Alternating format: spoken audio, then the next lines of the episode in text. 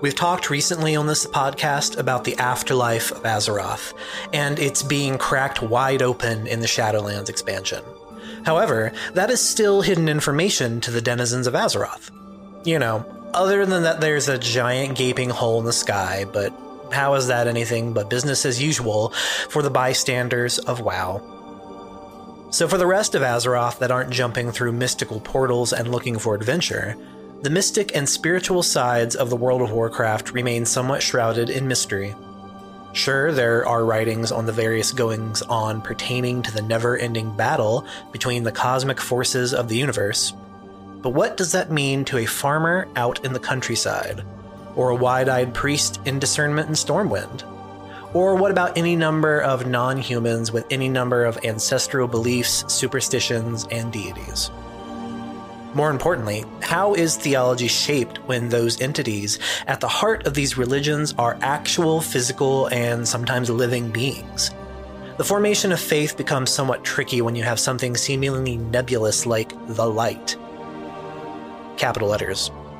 What does that even mean? That, in this case, both refers to the power of faith, but also a literal power derived from the Naaru and the cosmos, but also is a primal power, but is also what they just called God in the Alliance. It can mean a lot of things. It's complicated, so we should talk about it. In a conversation about fictional theology with my wife recently, I joked that it seemed almost impossible to be an atheist in Azeroth due to the overwhelming proof of universal meddling, and she made an excellent point that I didn't think of that will shape the bones of this episode. I was coming at it from a Christian centric, narrow worldview. In a world where the religious relationship between cosmic force and believer changes depending on who you ask, it's not as simple as looking at it from the perspective of believing versus not believing. And that's pretty important considering that my wife is a ordained, a ordained Episcopal priest.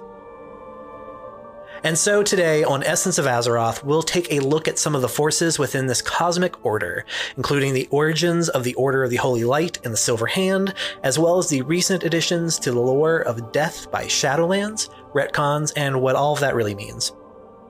I'm Will Harrison, and this is Essence of Azeroth. A special thanks goes out to our first Patreon subscriber, Brooke Wright. Support from listeners like her goes to making Essence of Azeroth better each week. Please consider subscribing over at patreon.com forward slash Essence of Azeroth.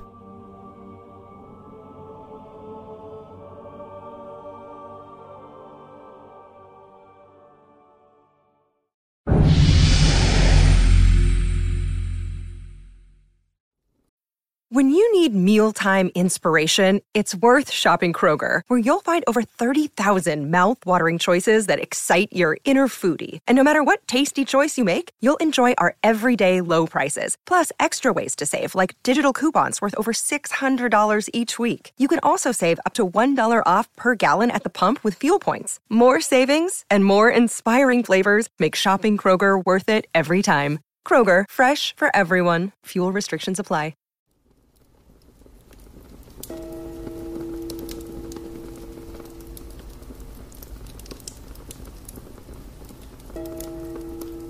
The light be with you. and also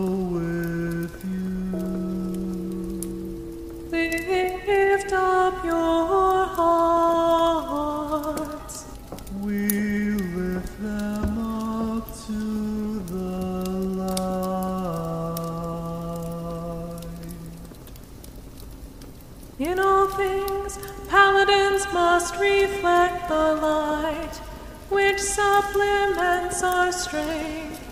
To strive to be divine for one of our kind does not mean we strive for godhood. We strive to be good in all actions. Although called upon to smite evil in these harsh times, you must always remember that it's aiding others that will truly set you apart from the other citizens. Compassion, patience, bravery, these things mean as much to a paladin as strength in battle.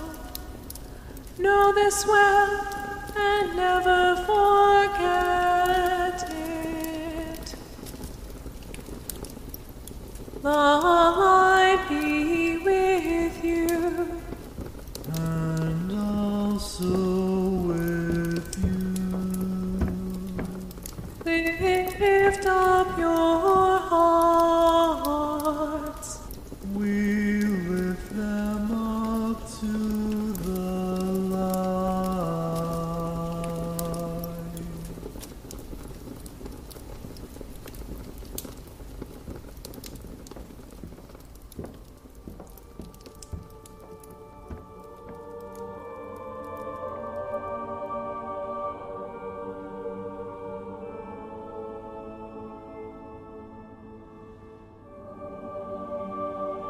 If you haven't noticed, many of our lore discussions begin with the Cosmic Order alignment chart that became a central part of lore back around Illidan's return.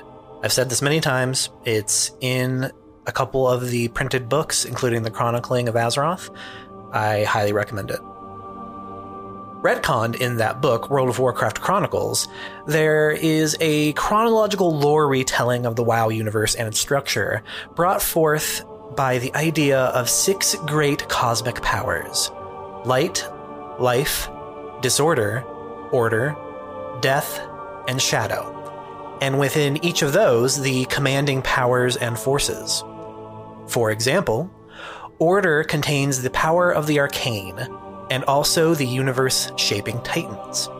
You can see some of this play out in the Shadowland covenants as well.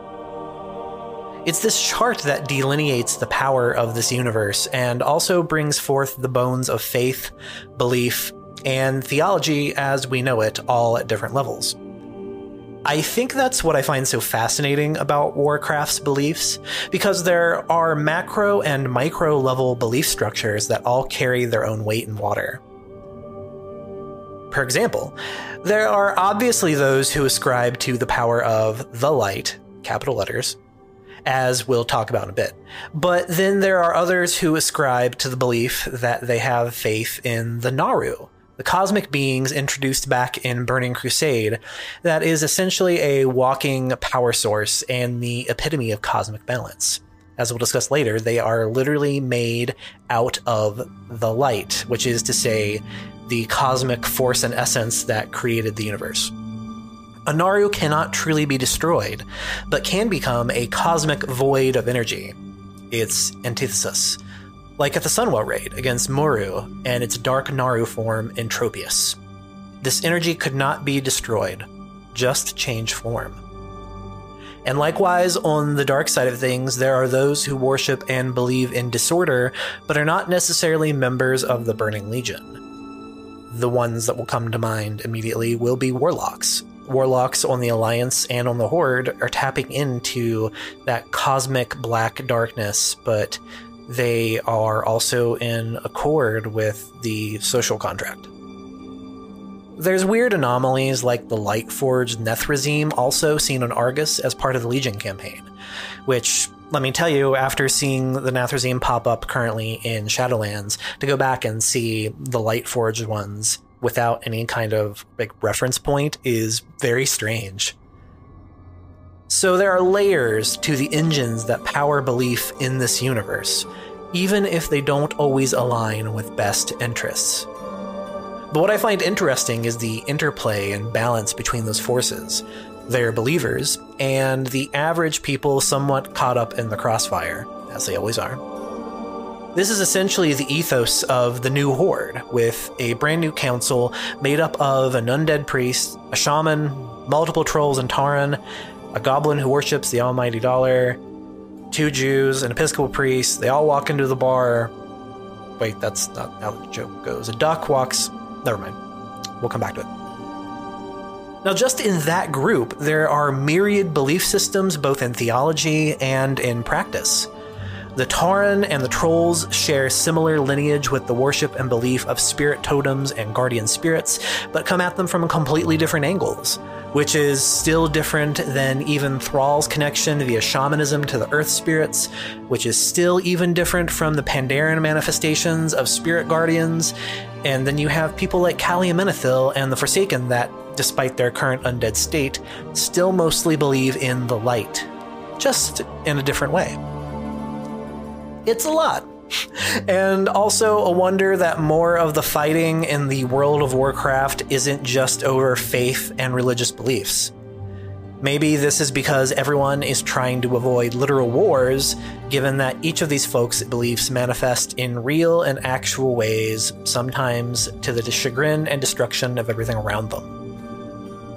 And that brings us back to this idea in the intro about agnosticism in a universe like this, and how I came to a conclusion.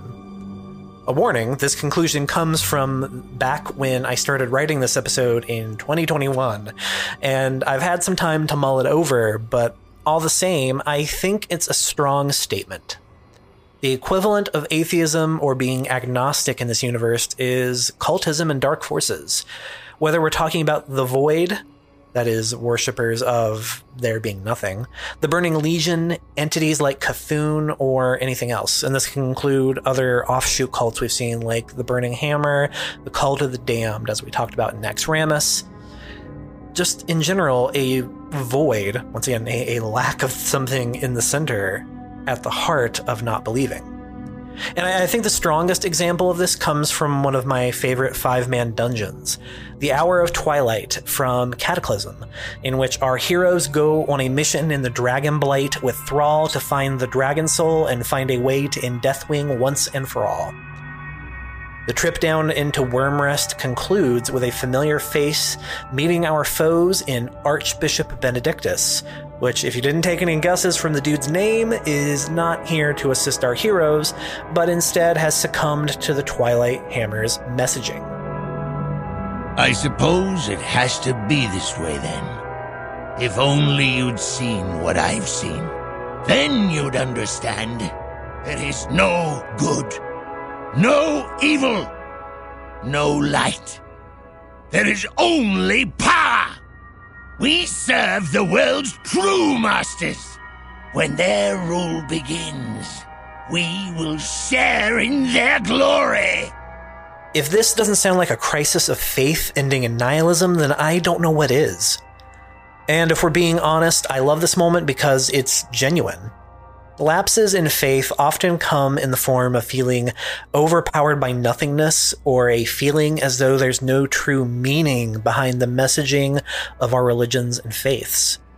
And it stood out as an important moment that one of the figureheads of the humans and of the alliance dating all the way back to Vanilla WoW was suddenly standing here before you and switching teams, which isn't the first time that someone associated with humanity and the light has suddenly pulled an about face.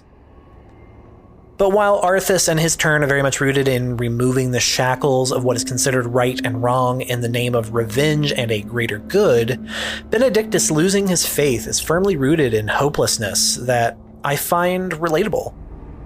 Faith ebbs and flows like a coastline. Sometimes it recedes far back and you see the debris and waste that was underneath the waves.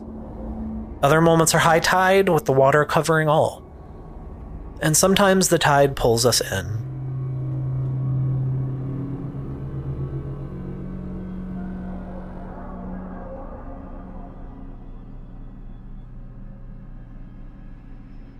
One of the best aspects of high fantasy and fiction in general is using nebulous concepts like faith and spirituality and giving them concrete, tangible exegesis. The idea that someone's faith can be a true living force capable of healing and laser blasts and holy shields is not only great for making those aspects of fantasy cooler, shout out to anyone who has ever rolled a cleric in D&D, but can also provide a storytelling element. Waning faith is as easy to show in a setting like WoW as a spell losing power or a cleric turning to the dark side. But World of Warcraft also suffers from the problem of when your world building has gone on so long that you start overlapping and breaking lore for the sake of forwarding progress. To which I'm talking about the recent changes to the lore of theology and death with Shadowlands, and one of the main reasons folks soured on the expansion in the first place are somewhat mythanthropic changes to a world of faith. The biggest and most obvious change is that the world Blizzard weaved in the Shadowlands is very much at odds with the ideas of how faith and spirituality were known to work in World of Warcraft. A lot of people soured on this idea that the afterlife was basically a giant conveyor belt sushi restaurant of souls, energy, and a kind of lack of belief. There's a real lack of holiness in a majority of the areas in Shadowlands, minus, of course, the direct allegories of Bastion being the Christian contemporary version of heaven and Revendreth being hell, and so forth. If we're told that classes like the priest and paladin are powered by the light, lowercase letters, then where was that represented in Shadowlands? All of it is antithetical to the systems set up in the past with the lore of the Naaru and other bits and bobs that players have learned throughout the years. And if we're being honest, that's frustrating as a player. I've mentioned the story before, but one of my favorite quest lines is a Wrath quest in Icecrown involving the player attempting to heal a paladin of the Scourge Plague, going as far as asking the Naaru of Shattrath City for help, discovering that there was no saving his physical form, but that his soul was taken in by the light. What does that even mean in a world where we know what we do know about the Shadowlands? Right now, it doesn't mean much of anything. And that's the sucky part about being in lore sometimes. I recently mentioned in a raid I was in that I created a lore podcast for WoW, and a bunch of people laughed at the idea of WoW lore meaning anything. And in many ways, while that hurt, I couldn't disagree with them fully, or at least devalue their ways they have experienced the game themselves. However, Part of lore is also the context of what it means in relation to you, the player, and how we create subtext and allegory for ourselves and our own stories. While a lot of people see negativity about this big soul meat grinder that the Shadowlands appears to be, I also see it as a world where the different faiths and belief systems all kind of come together and coalesce. Ardenweald takes from the spiritual side uh, as well as taking notes from Buddhism and the belief that we are in a constant cycle of birth and death and rebirth. Maldraxxus folds in the belief systems of the Nordic and Viking races, the idea that life is meant as a proving ground for the great beyond. In a funny roundabout way, Revendreth and Bastions are two sides of the same coin in regards to Christianity, with atonement, sin, faith, and rebirth all playing a part. Does it always make sense? No but the player does have agency in deciding how we take in the world and view it through our own lenses. Where some see a messy retcon, I see Shadowlands as a place that feels very natural and accepting and even forgiving. Too often, we allow canon and lore to shackle us into these hard beliefs that, when those hard beliefs begin to change, we feel betrayed. But all things change, and not always even for the better but that doesn't mean we can't find meaning in those changes. Okay, soapbox over, I promise. And as I said on Twitter recently, I'm not going to fault anyone for not liking Shadowlands. And I can't say that parts of it didn't leave me with more questions and answers, not in a good way, but I still think that the expansion has some of the most beautiful worlds we've seen in WoW, and I hope it's a set piece that Blizzard can continue to work with down the road. As I've said before, while all of this is going on in the Shadowlands, the exegesis of the world that is 99% of folks on Azeroth don't know what's going on, and life continues as normal. And there's still light and dark. So let's talk about what those fundamental forces really mean in regards to the exegesis of World of Warcraft. First, we have the light which is to say, we have a fundamental primal force of the WoW universe. All things come from light and dark, which in this case are two literal fonts of immeasurable power that sit outside the known universe. It is also important to note that, unlike a lot of high fantasy, light and dark are not necessarily pure good and pure evil. Far from it. One of my favorite stories recently in WoW is that of the light forged Draenei and how they're a perfect example of how the light can be used for evil and illegitimate purposes. At one point, players step into the shoes of the Lightforge campaign against the Mag'har Orcs on that alternate reality version of Draenor that now exists post Warlords of Draenor, with the Lightforge Draenei creed, creating there by the Naaru going on a full war campaign against the orcs, going as far as essentially creating a pogrom against them, ultimately being what forces the Mag'har to abandon Draenor and come to the main timeline of Azeroth. And you can experience that in the quest that is required to recruit the Mag'har to the Horde, if you're wondering where that is at. And it gives a lot of context, and it's really good. And on the flip side, shadow priests have always been a prime example of the shadow working for the greater good, with the priest class hall campaign being a prime example of the forces of light and dark working towards what is ultimately a greater good. This idea comes from the concept of agathism, or the idea that ultimately all things lean towards goodness. This is a concept seen across psychology and different religions, including Muslim and Christian beliefs, as well as messianism. Messianism. Messianism. There we go, we did it. Not all good things are for the best, and not bad things are bad forever. Lightforged Draenei coming as brainwashing conquerors and shadow veiled priests tapping into the void to heal and save lives. Many sides, same coin. I'd also like to point out that, as we've seen, the Shadowlands is not the final resting place of all things. There is something far greater waiting for all beings. I often think back to the final season of The Good Place, one of the best pieces of TV in the last decade and one that I highly recommend, in which it talks about a place, a primal force that we all return to eventually. Picture a wave in the ocean. You, you can see it, measure it, its height, the way the sunlight refracts when it passes through, and it's there, and you can see it. You know what it is. It's a wave. And then it crashes on the shore, and it's gone. But the water is still there. The wave was just a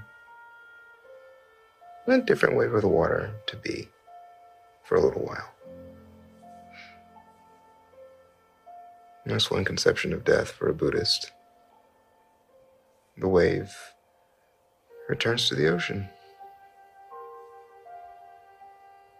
where it came from, and where it's supposed to be. We all return to that ocean. And in WoW, I think that's true too.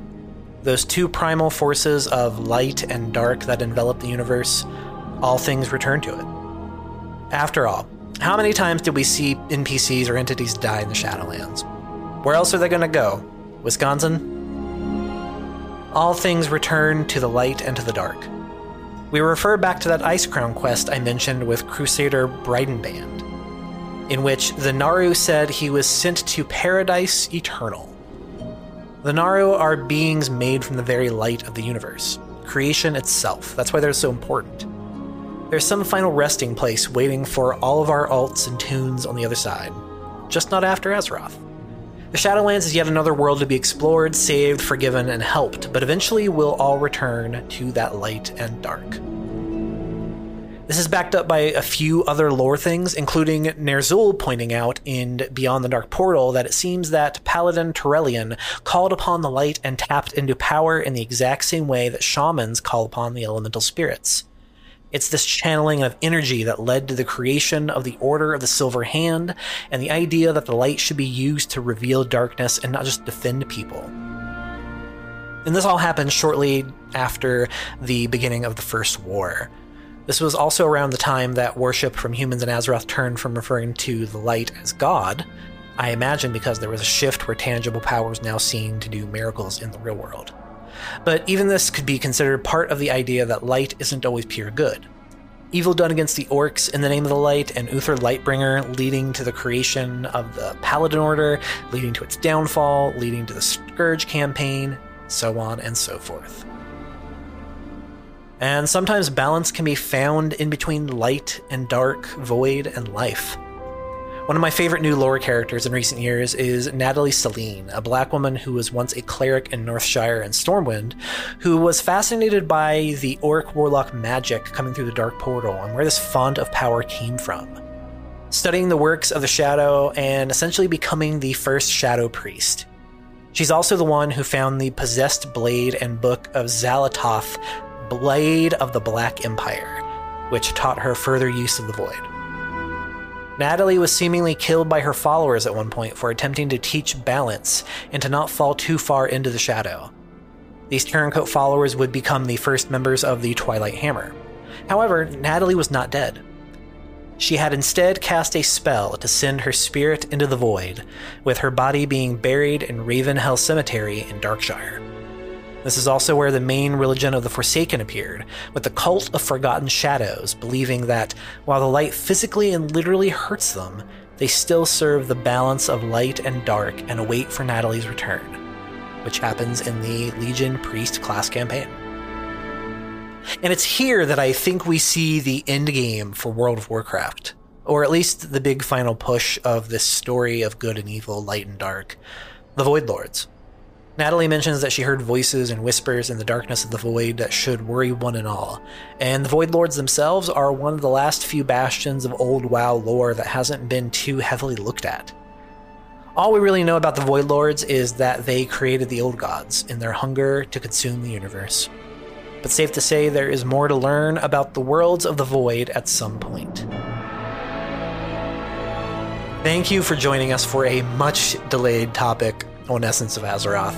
I don't know what I'm going to do now that I can't joke that the theology episode is still coming. We'll just have to come up with another running gag. If you haven't already, please consider joining with me as a subscriber on our Patreon at patreon.com forward slash essence of Azeroth. I'm offering three tiers of subscriptions, and we have benefits such as membership on our Discord channel, guild invites in game, exclusive content down the road, and the ability to pick and choose topics for the podcast. For as little as $3 a month, you can help me make my dream a reality of making this podcast my full time gig. So I hope you will consider. Next time on Essence of Azeroth. Have you ever wondered about the names of WoW servers and where they come from? After all, what's a Destromath?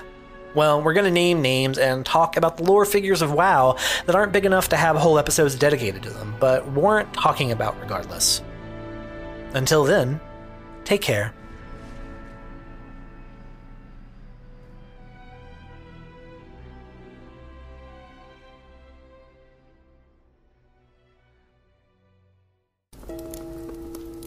I'll be with you.